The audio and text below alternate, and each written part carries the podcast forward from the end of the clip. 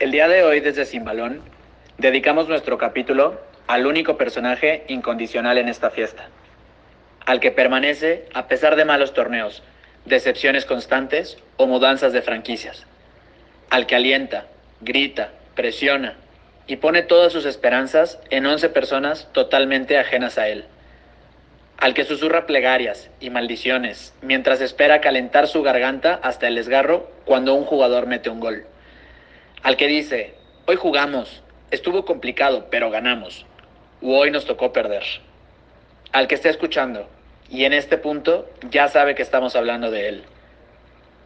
A ti te digo, gracias por darle sentido a esta pasión compartida. Gracias por viajar siguiendo a tu equipo. Gracias por dejar todo para ir a la cancha.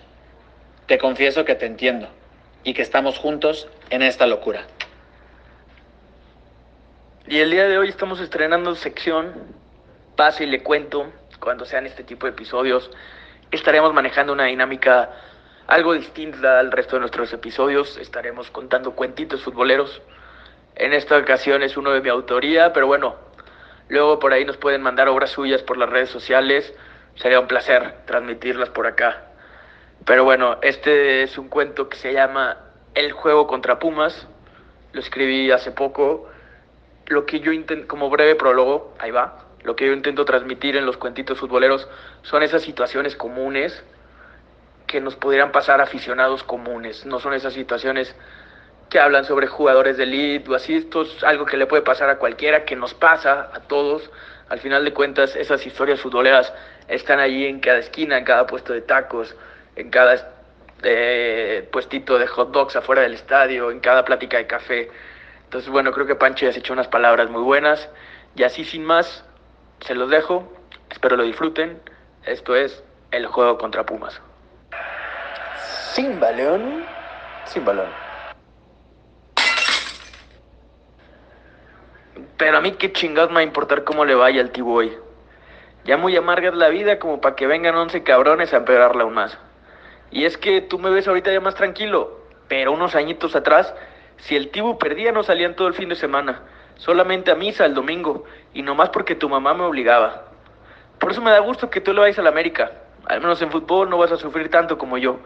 Porque vieras cómo me tiraban carrilla los lunes en la base, hijo. Todos los demás choferes, ya ves que son chilangos, le van equipos de acá, aunque también les tocó carrilla, ¿eh? Pero no, no se puede comparar con las chingas que me ponían a mí. Y es que los demás equipos pierden a lo mucho cuatro o cinco partidos por torneo. El Tibu perdió esa cantidad de partidos en un mes. Y no solo eso, ¿eh? Yo aguanté descensos, ventas de franquicia, desafilaciones. Hubo tiempos gachos. Le debería cobrar a los jugadores las visitas al doctor por la pinche gastritis que me causaron. Pero bueno, te lo digo otra vez. A mí ya no me importa nada cómo le vaya al Tibu. Mira, por la hora que es, el partido ya de andar en el medio tiempo. Seguro ya van ganando los Pumas y yo acá ando bien relajado. Antes me dolía más porque sentía que era lo único que me seguía ligando al puerto. Y es que uno siempre quiere lo que recuerda su terruño, pero viste que en el equipo ya hay puros brasileños, argentinos, chilenos, paraguayos. El Tibu tiene de veracruzano lo que yo de canadiense me cae. Todo es una pinche mafia. Por eso te digo que si hoy perdemos y nos vamos al descenso me da absolutamente lo mismo. Nos vamos. Dije, nos vamos. no, no, no. Nomás fue la costumbre. Yo con ese equipo ya no tengo nada que ver. Yo soy Juan Eulalio, chofer de taxi del sitio Viaducto y no influye en mi vida cómo le vaya un pinche equipo de fútbol. Eso es lo que siempre le repito a los cabrones de la base para que dejen de chingar. Por eso ahorita nomás te bajas por los tacos, me pides para llevar tres de lengua, dos de bistec para tu mamá, tú te pides lo que tú quieras y vamos a llegar a ver una película y tan tan. Si tú quieres ver el segundo tiempo, te vas con el vecino, pero en mi casa no se vuelve a ver un partido del Tibu. Ok, papá, pero ¿ya me puedo bajar? Traigo un chingo de hambre. Sí, hijo, perdón, me fui de largo. Nomás hazme otro favor. Pregúntale al tequero si de puritita casualidad sabe cómo van los Pumas.